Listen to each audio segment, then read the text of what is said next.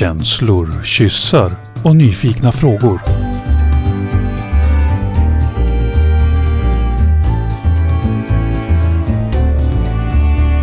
Pollyprat med Minna och Karin. Hej och välkommen till Pollyprat. Och idag så ska vi ha ett samtal med Johan. Hej Johan! Hej! Hej! Och hej Karin, såklart. Mm, hej Minna och hej Johan. Det är så mysigt att få vara här. Ja, alltså jag tycker det är alltid så här lite mysigt att få gå in i den här pratbubblan. Få liksom prata om så här spännande ämnen. Och idag ska vi vrida och vända på saker som Johan har funderat på och, och som jag är jättenyfiken på. Johan, vill du presentera dig? Vem är du? Um, ja, det var också en svår fråga. Vi börjar med det svåra. Vem är du? Folk som har varit på Sexybilligt-festivalen på Ängsbacka känner förmodligen igen mig som lekrumsängel. Jag har blivit väldigt förtjust i den miljön och tagit hand om den några år medan jag var i Sverige. Men det senaste årtiondet har jag bott i U S A. För mig så är ju du en otroligt lekfull och glad person. Du kommer runt och finns där och skapar ja, men liksom en bekväm stämning. Det är ett harmoniskt sammanhang för mig också. Mm. Jag känner mig väldigt hemma där. Jag saknar det ja. fantastiskt. Men om du skulle så här beskriva, vad är det? Det låter ju oj oj oj. Det är oj oj oj har jag förstått. Jag har aldrig varit där. Ja, Sexybilligt-festivalen kan man väl kanske börja med. Det är en fantastisk årlig sammankomst där massor av mysiga människor sammanstrålar under nästan en vecka mitt i sommaren. Man har en, ett jättestort smörgåsbord med mysiga saker som händer under hela veckan och lär känna massor av fantastiska människor. Och mitt i allt det här gyttret av olika workshops och utrymmen så finns det ett litet lekrum som de senaste åren har hållits uppe på vinden. Ja, det är, det är en hel vindsvåning.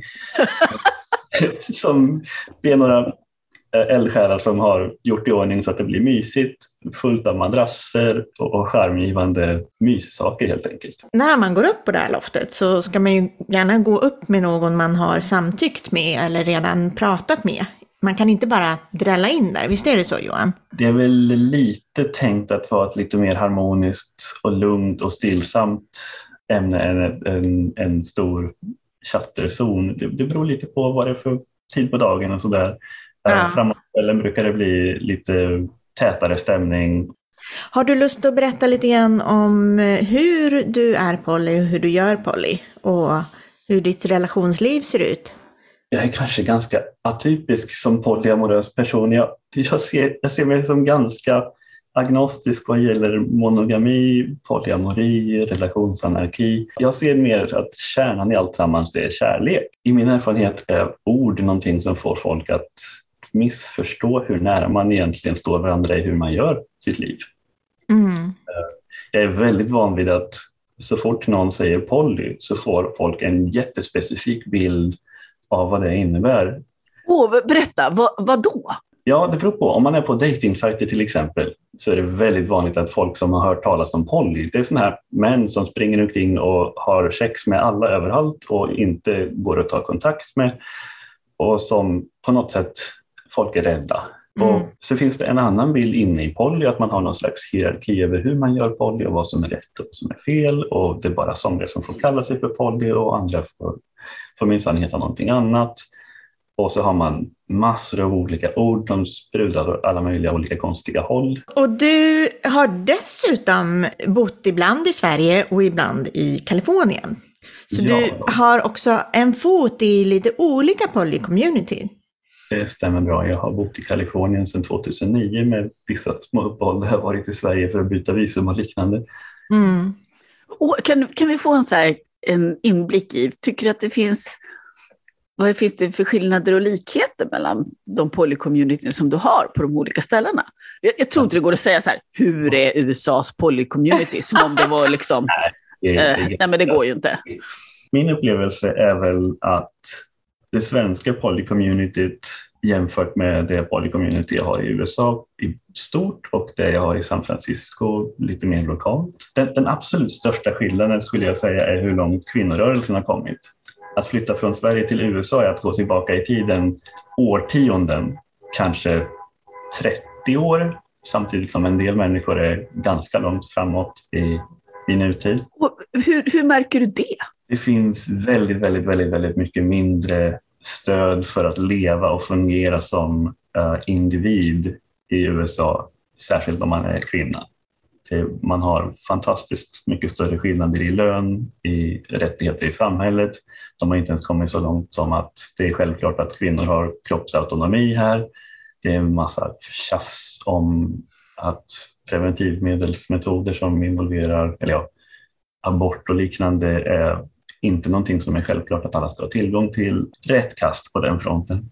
Ska vi inte ens börja prata föräldraledighet, för då blir jag Nej. rabiat. Ledighet överhuvudtaget, det är ingenting som finns garanterat. Det är världens sämsta nation på den fronten.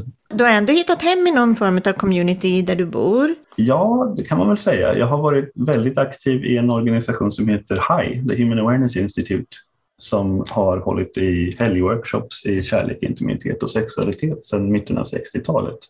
De är väldigt, väldigt mysiga och det är en miljö som inte heller är polyorienterad. Den är specifikt in- intresserad av kärlek, och att de håller workshops i sånt här utan att gå in på att definiera hur relationer ska se ut tycker jag är en fantastiskt bra idé.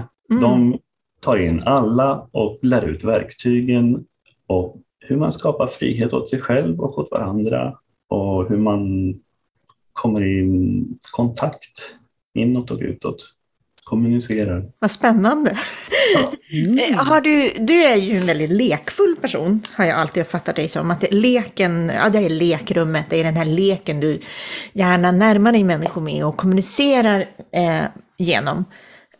Eh, har du hittat det lekspacet i U S A i, i det här också? Det lekfulla? Det lekfulla är nog någonting som framförallt kommer i mina relationer mer på tu man hand. Jag är ju ganska introvert som person, så större sammanhang där man är väldigt mycket människor som rör sig kring varandra är egentligen inte alls min hemmamiljö. Men uh, i miljöer där, där just den här friheten att, att få vara lekfull, att få vara vem man är och visa sig och vara sårbar, så kommer den ut ändå. Jag skulle säga att jag har nog gjort det mer i Sverige i sådana sammanhang än i U S A hittills. Mm. Jag lärde känna dig en helg när jag upplevde att du var så mycket i lek. Det var eh, fantastiskt att möta dig i det. Du bara glittrade. Min längsta interaktion med dig, eh, får jag berätta om det? Oh ja, du, ja. du har så mycket bättre bild av det här än jag. Johan, kanske det här var mer än en i raden av lekar, men jag, jag, jag tyckte det var fantastiskt. Eh, på den polykonferensen där vi var så ingick det att man då och då skulle liksom diska. Och jag eh, volontärade i köket, men jag diskade också. Och det eh, gjorde jag ett väldigt långt pass med din hjälp. Mm. Eller själp kan man säga. Det är ett av de bästa diskpass jag någonsin har upplevt. Därför att jag tror att jag diskade kanske tre timmar. För det blir ju mycket disk på en konferens. Ni kan bara tänka er liksom. Mm. Ja. Ja, men med, jo, med dina händer på mina bröst nästan hela tiden. Och jag tror att vi typ skrattade konstant. Den här miljön inbjuder ju inte riktigt till liksom skratt Och, och bröstklämningar, men det var ingenting som hindrade dig. Vad var det? Jo, det. Har du aldrig haft något diskstöd förut? Aldrig haft ett sånt bra diskstöd, varken förr eller sen. Det var fantastiskt roligt, och framförallt var det så upplev, kom jag ihåg det som att jag skrattade nästan hela tiden, och det är, det är bra gjort kan man säga när man står med grov disk. Så jag har någon sån här minne av att du är en sån som kan hitta, alltså som kan stanna i närvaro och mm. göra någonting alldeles vanligt till någonting alldeles magiskt. Och det tänker jag att det är liksom essensen i lek. Oh, ja. Och sen så har jag sällan så här känt mig så blandad i upplevelsen av så här disk, smutsiga saker och lätt upphetsad hela tiden. Så himla härligt. Nej, men det är en av mina bästa minnen av stackars, den här stackars kökspersonalen på, på, på våra polykonvent. Hon, alltså hon har det inte lätt. Hon försöker utföra sitt arbete, och jag ser det som min främsta uppgift att störa henne i hennes arbete. Och jag fick så väldigt bra hjälp av dig. Ja, Jag vill minnas att hon kände sig ganska älskad också. Ja, det, det tror jag. Jag hoppas det. Är det liksom kärlek i leken? Vad är det, vad är det som händer? Jag tycker att väldigt mycket av lek är icke-verbal kommunikation. Man använder hela kroppen, man, använder, man pratar direkt med hjärtat. Det behöver inte vara en massa ord inblandade. Mm. Jag är ju väldigt förtjust i ord också. Men, men att skala bort orden är lite grann som att skala bort kläder, andra saker som stör och kommer emellan folk. Det är ett väldigt mycket naknare sätt att visa sig och öppna sig och ha roligt och ta fram sitt inre barn och springa omkring och vara fånig och ha hur roligt som helst. Mm. Det är så avväpnande och det tycker jag om. Du har övat dig på lek på massa olika sätt. Hur gör du för att hitta andra som tycker om att leka? Det bästa som finns är att visa sig, peta på dem och, och, och att liksom synas. Kanske mitt bästa exempel någonsin på när det verkligen fungerat. Den fantastiska miljön som Norden i Stockholm har haft under de senaste åren. Jag vet inte hur de är nu sedan de har bytt lokal. Men när jag var på Norden så höll de till i en rivningslokal i Nacka. Och där hade de också fantastiska play-events där som just gick, in, gick ut på icke-verbal lek. Inom väldigt strikta regler som var väldigt roliga. Det var något koncept som jag tror att Marina Kronkvist hittade på som hon kallade för ritual play. Mm. Där sammankom man kanske något dussin människor eller kanske ett par dussin människor i bästa fall. Gick igenom reglerna lite grann om att man, det här var liksom ett lekutrymme. Man hade si och så här många minuter på sig. Man satt sig i det lilla spacet. Och när man var inne i spacet så fick man inte använda några ord. Man får använda läten och liknande, glädje och, och, och sådär. Och så fanns det lite regler för hur man kunde hoppa ur spacet om man inte ville ha kontakt med någon som var där längre. Och, och där kände jag att jag hade jätteroligt. Jag kom väl dit på egen hand. Jag tror inte att jag kände någon när jag, när jag dök upp. Och hamnade efter ett tag tillsammans med någon brasiliansk kille. Han var också ganska lekfull och vi apade runt. Och det var fantastiskt roligt. Det var dessutom en, en miljö där jag kom i kontakt med någon annan människa. Jo, efter att vi hade apat runt en massa och den leksessionen så att säga var slut så var det en, en, en liten tant som högg tag i mig och sa du, jag ska leka med dig. Jag tyckte, ja det var roligt. Alltså, när, när någon vet att de vill någonting med mig då, då är det alltid väldigt roligt att följa med och liksom se vad som händer. Jag tyckte, kul, vad är det här för en människa? Vi lekte katter och vi morrade åt varandra och fräste och kurade ihop oss och sov på varandras magar och allt vad det var för någonting. Mm. För, det, för det är ju det är en följdfråga som jag har. Du pratar om de här leken, ordlösa leken. Och jag är ju också själv väldigt förtjust med ordlös, eh, ordlös kommunikation. Eh, mm. Men det som dyker upp i mångas tankar är, men hur, hur fungerar det med samtycke när man interagerar? Och särskilt när man interagerar med olika människor eh, mm. om man inte pratar. Jag vet att det är någonting som du har funderat mycket över. Eh, mm. Vill du reflektera lite över det, det ordlösa samtycket? Det är ju det finaste som finns. Mm. Visst är det att, vackert?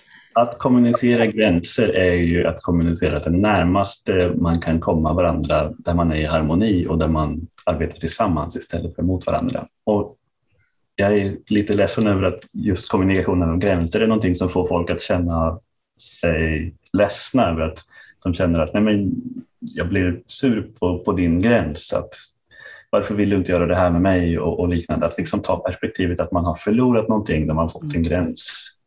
Istället för att man har fått så här nära vill jag ha dig men inte närmare. För närmare än så så kan jag inte vara närvarande. Jag kan inte känna mig fri, trygg.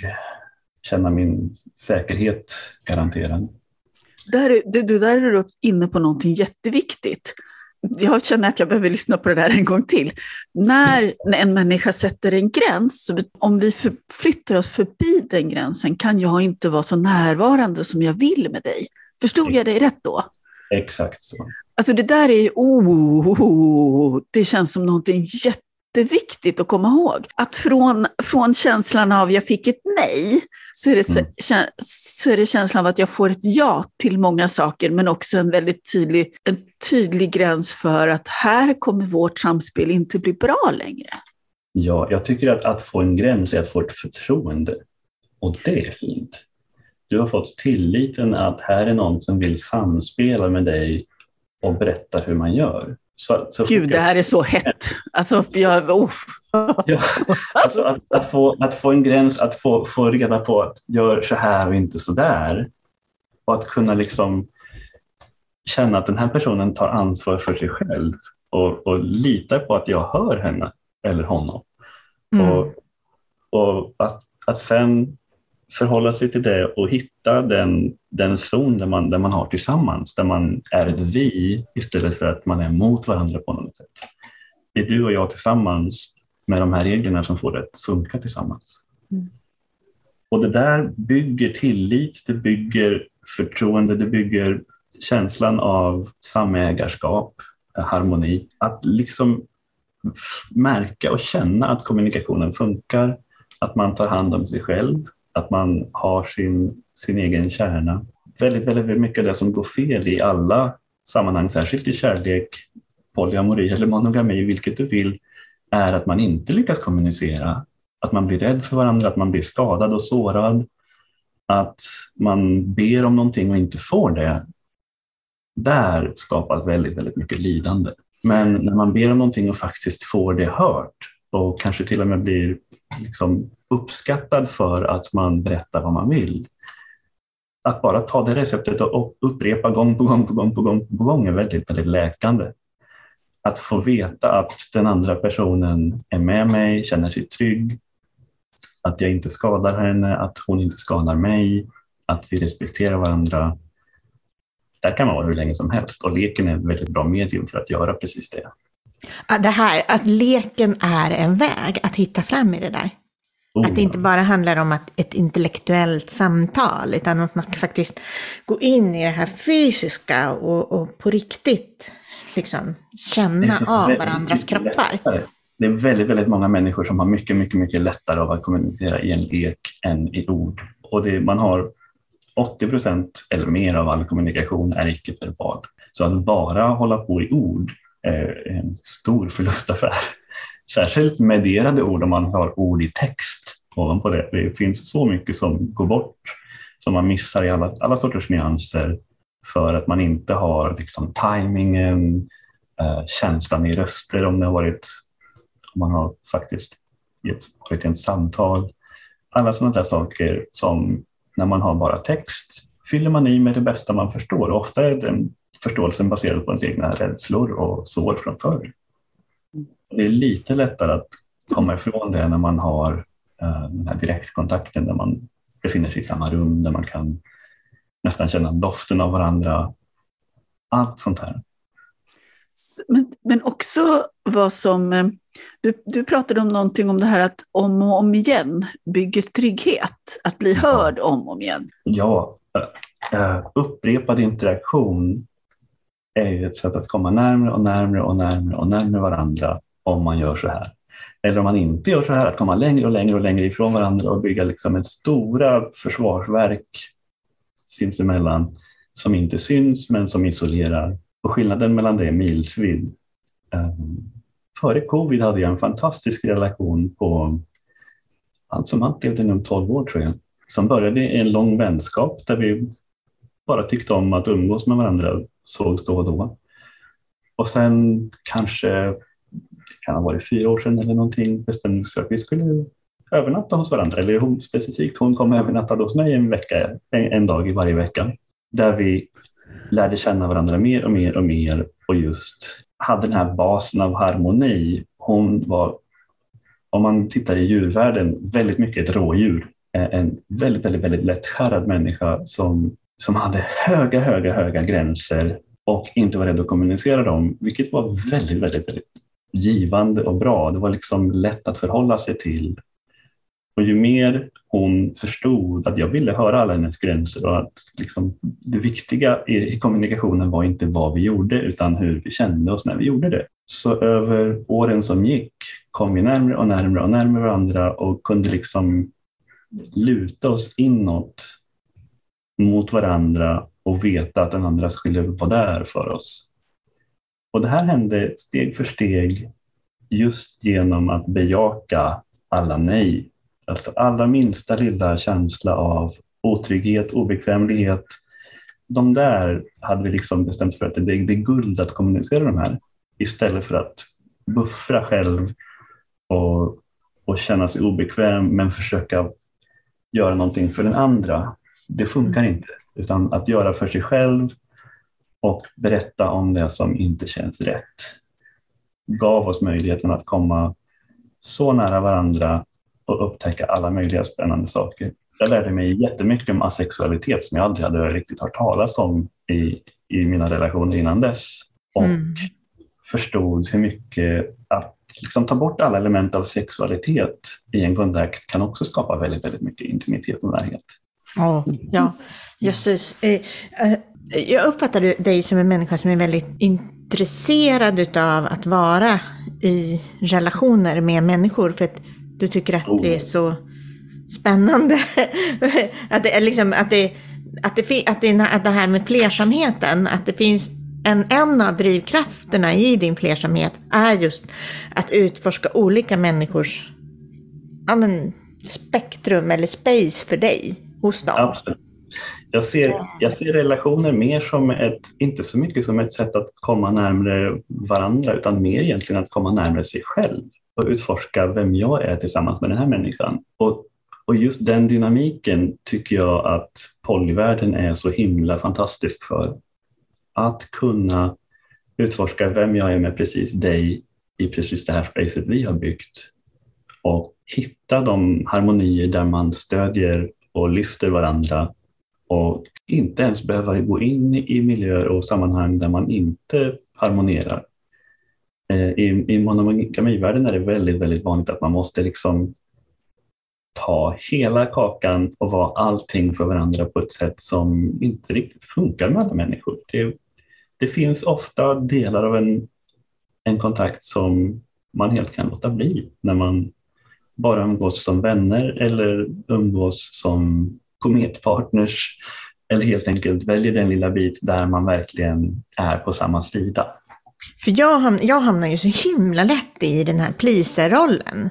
Mm. Eh, nu är jag väldigt medveten om det, men jag, den gör ju ofta kanske att jag dras in i situationer av fel motiv. Och jag tycker det är så spännande det du säger, att ha relationer med många människor handlar om att utveckla relation, liksom ha relation till sig själv i första hand. Att det, och jag har också känt så, särskilt i de här workshop-sammanhangen där man träffar på människor och gör övningar där man en väldigt stark intim känsla mellan, men det blir ett starkt intimt möte. Mm. Och så vad är det här för person jag har framför mig egentligen? Och sen så tar workshopen slut och så går man åt varsitt håll och så och sitter jag där med alla de här känslorna som har uppstått och Mm. Och, och nu, nu mera så har jag ju landat i att det här är ju, handlar ju om att jag går till de här sammanhangen för att äh, låna de här människorna som ett verktyg för att växa själv. Ja. Inte för att bli förälskad i dem. Nej, utan man, man hittar en, en sårbar miljö för sig själv där man kan vidga sig åt något håll som man kanske inte hade kunnat göra med sin partner som man har varit tillsammans med i tjugo år. Att man har fått en massa mönster som man sitter fast i.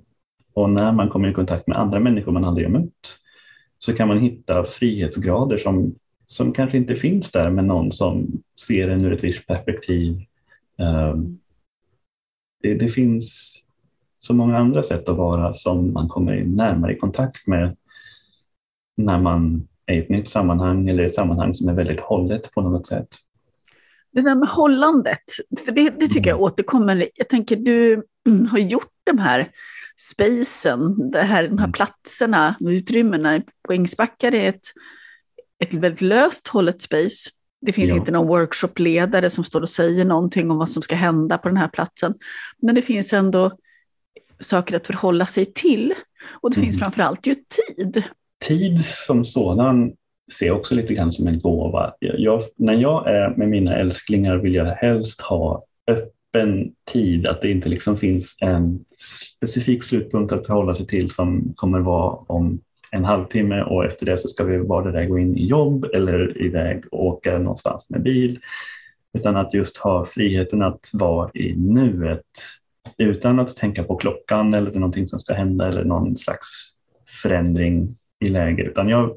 För mig är närvaro någonting som Det är så mycket lättare när jag vet att vi har resten av kvällen och eventuellt natten om vi övernattar tillsammans. Det ger mig möjligheten att bara slappna av och vara här nu. Mm. Tid är någonting jag tycker är jättesvårt. Kalendertid är någonting jag inte ens förstår. Det är tur att vem, det finns vem som det? Påminner oss om det som ska göras. För jag, jag är så väldigt närvarande i nuet. Uh, vilket är någonting jag lärt mig att det finns förmodligen en liten traumaanknytning där. Att när man har varit med om något traumatiskt så är det väldigt lätt att tappa sin connection till tid. Uh, för att nuet är egentligen allt som finns. Mm. Det kan ju vara en skada, men det kan också vara en gåva när man får vara i nuet. När det går bra att bara vara slappna av och vara här. För när jag tänker på det här med haj, som om vi återkommer till det, du beskrev ja. att, att haj är ett system där du har lärt dig mycket om vad kärlek är. Och det är Oj. också väldigt hållna space, eller hållet rum, om jag f- har förstått det rätt. Absolut, haj är nog det mest hållna rum jag någonsin stött på överhuvudtaget i hela världen. Haj är, om, man, om vi berättar lite grann om Sexybilligt-festivalen, hur öppen den är och hur, hur mycket rörelse det finns åt alla möjliga håll, så är haj nästan motsatsen. Det är ett väldigt hållet space, det är ett väldigt hierarkiskt uppbyggt space. Man åker dit och så finns det ett tema som kommer gälla för hela helgen. Temat för den första workshopen, men de har en hel serie, jag tror det är nio allt som allt. Och sen har de lite olika kring workshops på andra teman också. Men låt säga att det första temat är kärlek. Huvudkonceptet kärlek, intimitet och sexualitet kommer väldigt mycket i den ordningen. Kärlek först. Intimitet som den större saken och sexualitet lite mer som sexualundervisning efter att man har byggt det hållna spacet.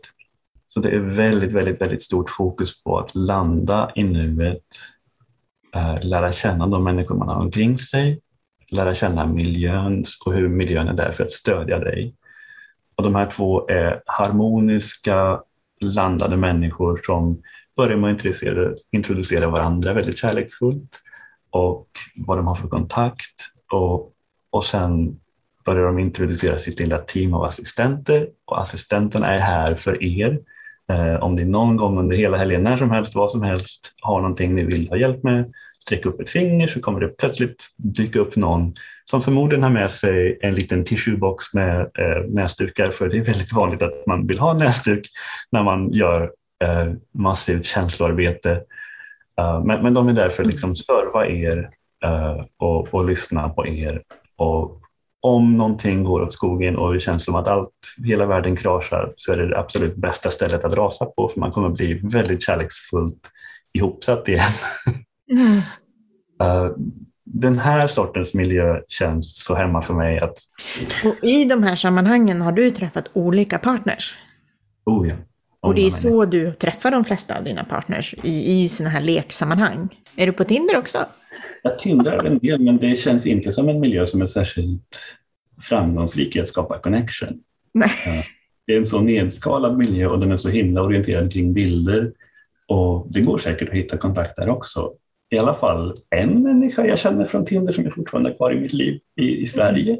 Men jag skulle säga att mötet i livslevande verkligheten eller... de här alternativa space där andra regler än samhällsnormerna gäller är, är de miljöer där jag känner det är lättast att få kontakt med människor. Mm. Och det gör mig nyfiken. Hur, hur, jag vet att det är en hopplös fråga, men hur ser ditt relationsliv ut just nu? Vill du beskriva?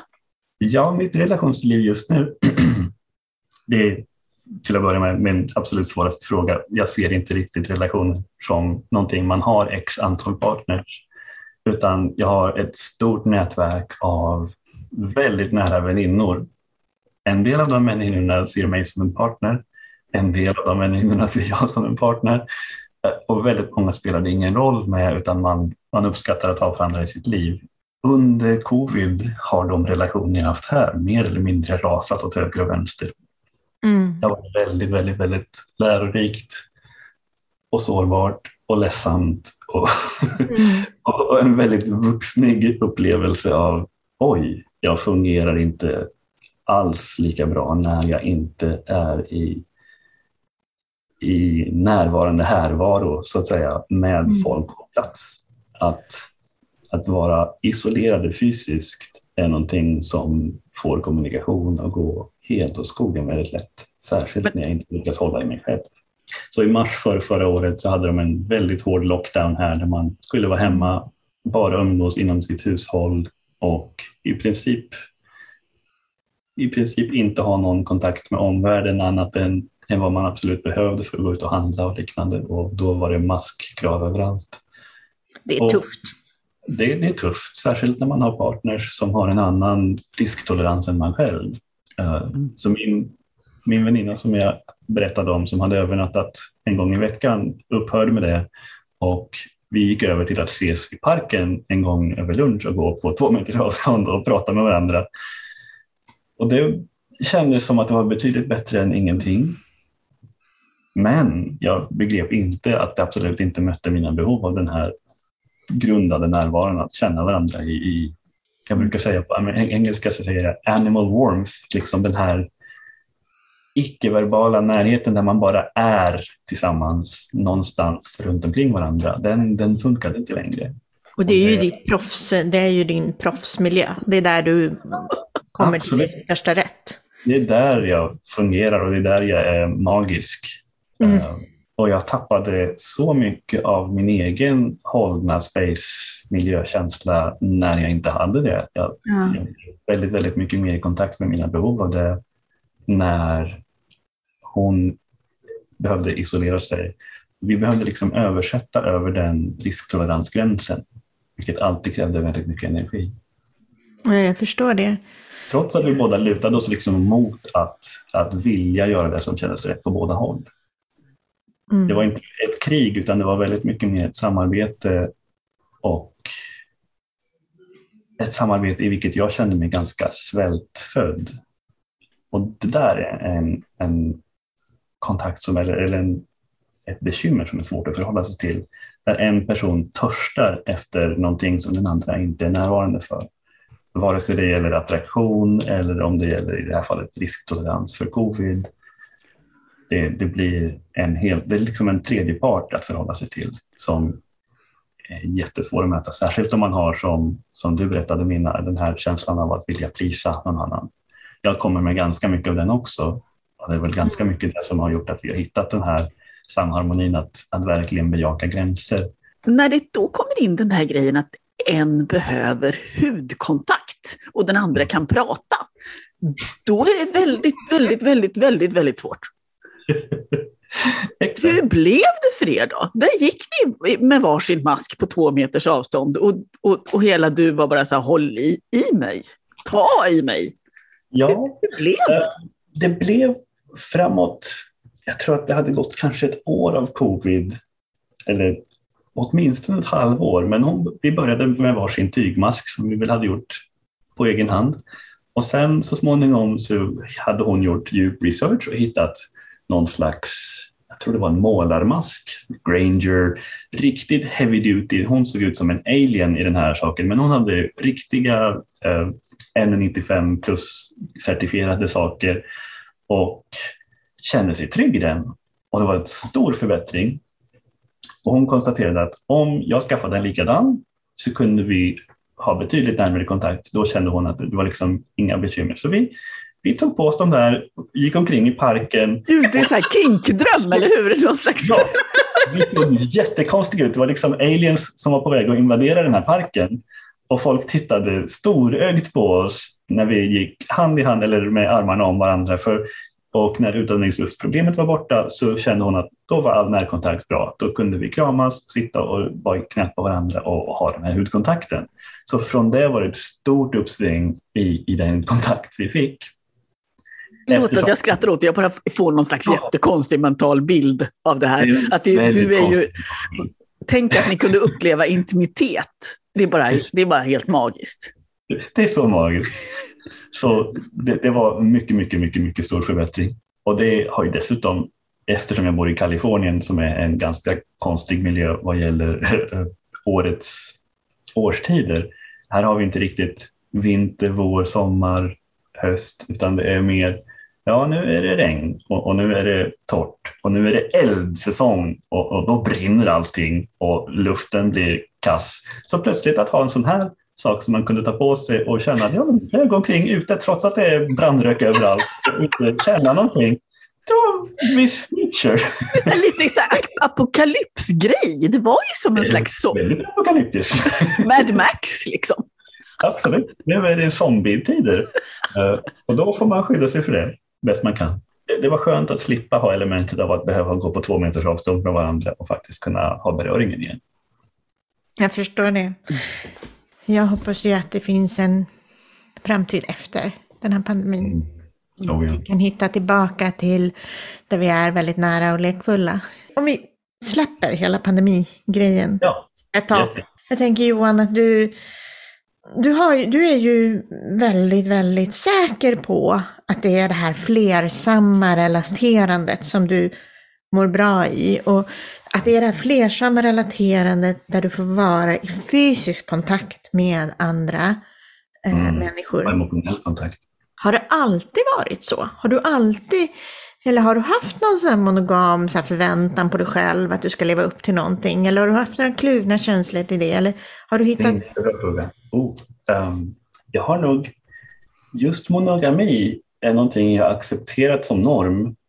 Uh, liksom, det, den finns att förhålla sig till. Jag visste, jag hade inte riktigt det perspektivet när jag började som säg, tonåring. Jag hade mest känslan av att giftermål är någonting som jag inte riktigt förstår idén med. Det, det känns som ett slags sätt att ha monopol på en annan människa som kändes väldigt främmande för mig. Uh, mer egentligen att ha monopol på någon annan än att någon har monopol på mig. Utan det var det första som kändes konstigt. Varför skulle jag låsa in någon annan? Det verkar helt vansinnigt. Kontakten och närheten man får med varandra genom att skapa öppenhet och frihet är som jag ser det en, en djupare gåva än, än att, att vara någon, allting för någon annan människa. Så som tonåring, tjugoåring sådär så var jag väl mest ute efter att skapa närhet i mina kontakter. Jag hade väldigt, väldigt många väninnor som var löst definierade som inte hade så mycket med kärlek och eskalerande relationer att göra utan mest handlade om att vara här, prata om känslor och saker som är viktigt och komma närmare varandra på det sättet. Väldigt, väldigt mycket av mina kontakter då och även sedan dess har skapats genom skrivandet. Att föra öppna eller halvöppna dagböcker och läsa varandra och vara med och närvarande i allting som händer i livet. Och just få kunna prata med någon som lyssnar och, och hör och förstår och ger återkoppling istället för att ta över scenen. Det var liksom fundamentet i nästan alla mina kontakter. Och har väl fortsatt vara det hela resten av livet också. Sen Men du, har... kom, du kom till någon punkt där du liksom... Ah, jag, jag, vill, jag är poly, polyamorös eller vad du nu vill använda för ord. Där du liksom gjorde, det ändå blev... Det, det föll sig naturligt att det var så relationerna i ditt liv skulle utforma sig. Men det måste, ju funn, det måste ha funnits en punkt, tänker jag, där du skapar en ny identitet. Jag skulle säga att till en början så var jag väldigt fast i monogamins grepp. Det var liksom alla mina relationer modellerades på där jag hade fått mig matat av min kultur. Det var seriemonogami, det var kontakten med människor, att man hade en partner i taget och, och pratade med varandra och inte tittade på andra människor så mycket. Medan jag samtidigt hade det här parallella nätverket av väldigt nära väninnor som jag vet att jag hade partners som var lite avundsjuka på att andra också hade den här emotionella kontakten som de hade. Att det var något, något som skavde lite för en del av dem. Jag tror att kanske någon gång i början av tvåtusentalet läste jag The Ethical Slut som handlar väldigt mycket om, om hur man praktiskt gör polyamori och tyckte att det här känns ju väldigt hemma och, och vettigt och rimligt. Jag tror inte att jag direkt omformade min relationsidentitet till någonting särskilt. Det kändes hemma, men jag tror inte att jag riktigt claimade den som att jag är polyamorös. Och senare har jag nog konstaterat att alla sådana här identiteter vi claimar begränsar oss väldigt mycket i hur man förhåller sig till saker och ting. Så jag försöker vara försiktig med vad jag släpper in som identitetsbildande och istället ta till mig de verktyg och idéer jag hittar överallt. Så visst har det varit en resa, men jag ser det inte så mycket som att det har varit en resa från, polyamori, äh, från monogami till polyamori utan mer en resa mot djupare förståelse, mot mer öppenhet, lyssnande, kontakt utåt och inåt. Och väldigt mycket av min kontakt inåt har varit att komma närmare mig själv genom min kontakt med andra människor. Men, men om, jag, om vi går ifrån de här fantastiska så här, formuleringarna, för du är ju lite så här ordkonstnär så trollar runt med det. Men då, mm. så här, rent konkret, bor du ihop med någon? Vill du det? Tycker du om att snarare ha just det där nätverket runt omkring dig? Eller hur, liksom, hur mm. gör du och hur vill du göra med det? Nästan hela livet har jag bott för mig själv på egen hand. Och jag, är, jag har nästan ett kärleksspråk av att bjuda in människor jag älskar i mitt hem och liksom älskar dem med miljön och allting. Och likaså att få hälsa på i deras miljö och bli älskad av deras hem och laga mat tillsammans och ha den här samharmonin. I perioder, särskilt när jag bodde i Sverige ett tag medan jag egentligen bodde i U S A, så har jag varit sambo med en älskling och det har också varit fantastiskt på ett helt annat sätt. Så jag har väl en viss längtan efter det, men jag tycker det är jättesvårt med så här större livsbeslut. Nu ska jag flytta in till en annan människa, det är, det är en stor sak. Och överhuvudtaget, jag går i tankar att flytta tillbaka till Sverige just nu. Var ska jag bo? Hjälp, vilken stad ska jag bo? Hur ska man ha för lägenhet? Vad ska man ha för hus? Hur, hur ska man arrangera allt sådana här jättestora, svåra, svåra frågor? Mm. Så jag, är, jag har ett stort behov av egen tid och jag blir väldigt lätt blind för mitt behov av egen tid när jag har väldigt mycket egen tid. Då, då känner jag mer den här behovet av kontakt med andra människor också. Så när man bor för sig själv är det lätt att hitta ensamheten. Ensamheten är en jättestor folksjukdom, särskilt i vårt samhälle som är så individualistiskt. Att man kanske har för mycket tid och jag hamnar lätt där. Medan jag tror att om jag bor tillsammans med någon så blir den delen väldigt lätt beskuren. Att jag blir... Jag måste ha mitt eget space där jag kan vara fri att göra ingenting när jag behöver göra det. Så jag tycker om ditt sätt att tänka kring, kring det här. Att, att snarare söka verktyg för sin kommunikation än att söka ett ord eller en, mm. en definition för vad man är. Eftersom det finns ju begränsningar i det, vare sig vi vill eller inte, även om vissa ord som polyamory så här, kan vara väldigt, väldigt breda och betyda väldigt mycket. Och till slut måste man i alla fall fråga, vad, vad betyder det för dig? Vad gör du? Och hur gör du dina relationer? Så, så, har, jag, så har jag ju verkligen förstått att, att du är en person som ha, har den här verktygslådan som har blivit jätteviktig för dig. Ja, jag, tycker, jag tycker om det. Så det är liksom lite annat sätt att förhålla sig till alla de här definitionerna som finns och, och identiteterna som man på något sätt kan välja att ha. När folk ber om ord över vad jag är så brukar jag använda ordet flersam som jag tycker är väldigt bra. Det, det handlar, handlar inte så mycket om en specifikt sätt att organisera flersamheten utan den, den visar vad, man, vad grundidén är. Så, så det är ett ord jag tycker om. Jag vet inte om jag har hittat på det eller stulit det någonstans. Men det, det är ett ord som, som jag tycker är vackert.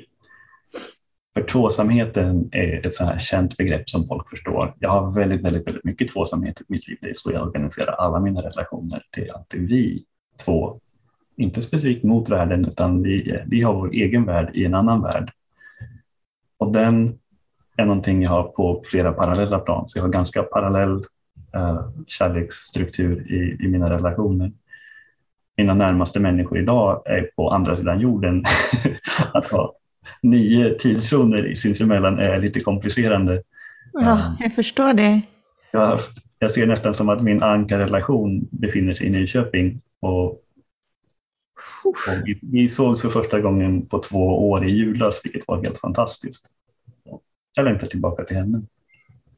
Mm. Jag tänker det här, vad det är som när man är ja, men poly då, för att ta det som ett paraplybegrepp, fast om vi ändå mm. inte ska fastna i begrepp så är det ju en kärna är just att ha relationer med flera olika människor. Att det är mm. någonting eh, som faller sig naturligt i våra liv.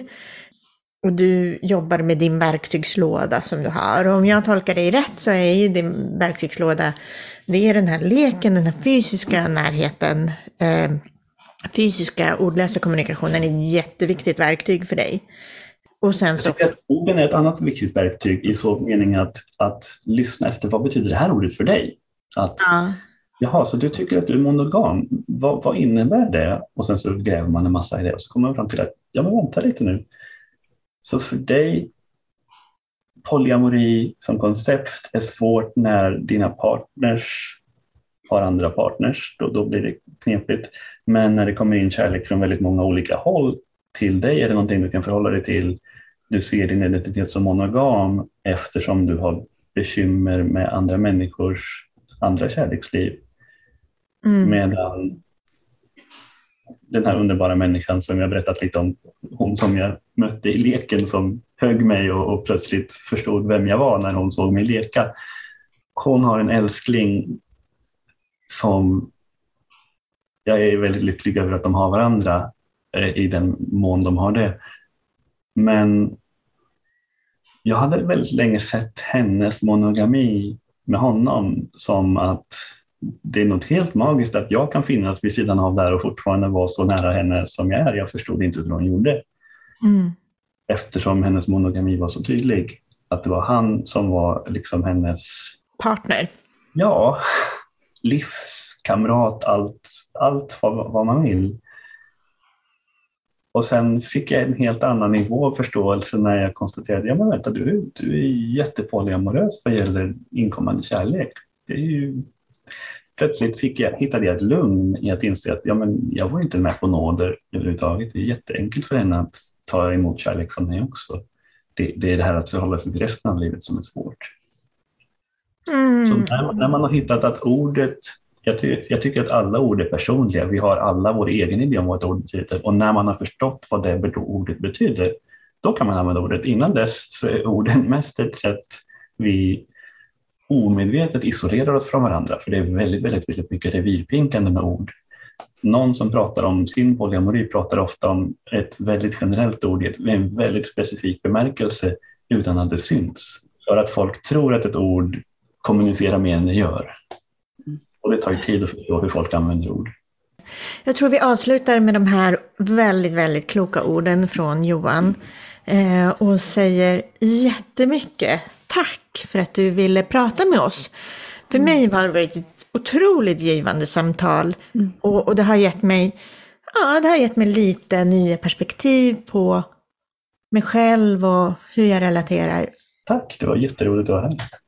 Det var så fint. Det är så mycket av det du säger som, som tilltalar mig. Eh, och som jag längtar efter att anamma mer. Mm. Och liksom gjuta in i mig mer. För jag kommer ju från ett annat håll där jag har saknat det här så otroligt mycket. Mm. Här sitter vi på Gotland, i Spanien, i Kalifornien och har det här samtalet med varandra. Helt fantastiskt. Ja. Hörrni, hej då! All kärlek! Hejdå, allihopa! Du hittar Pollyprat på vår Facebook-sida och där poddar finns. Ställ gärna frågor till oss.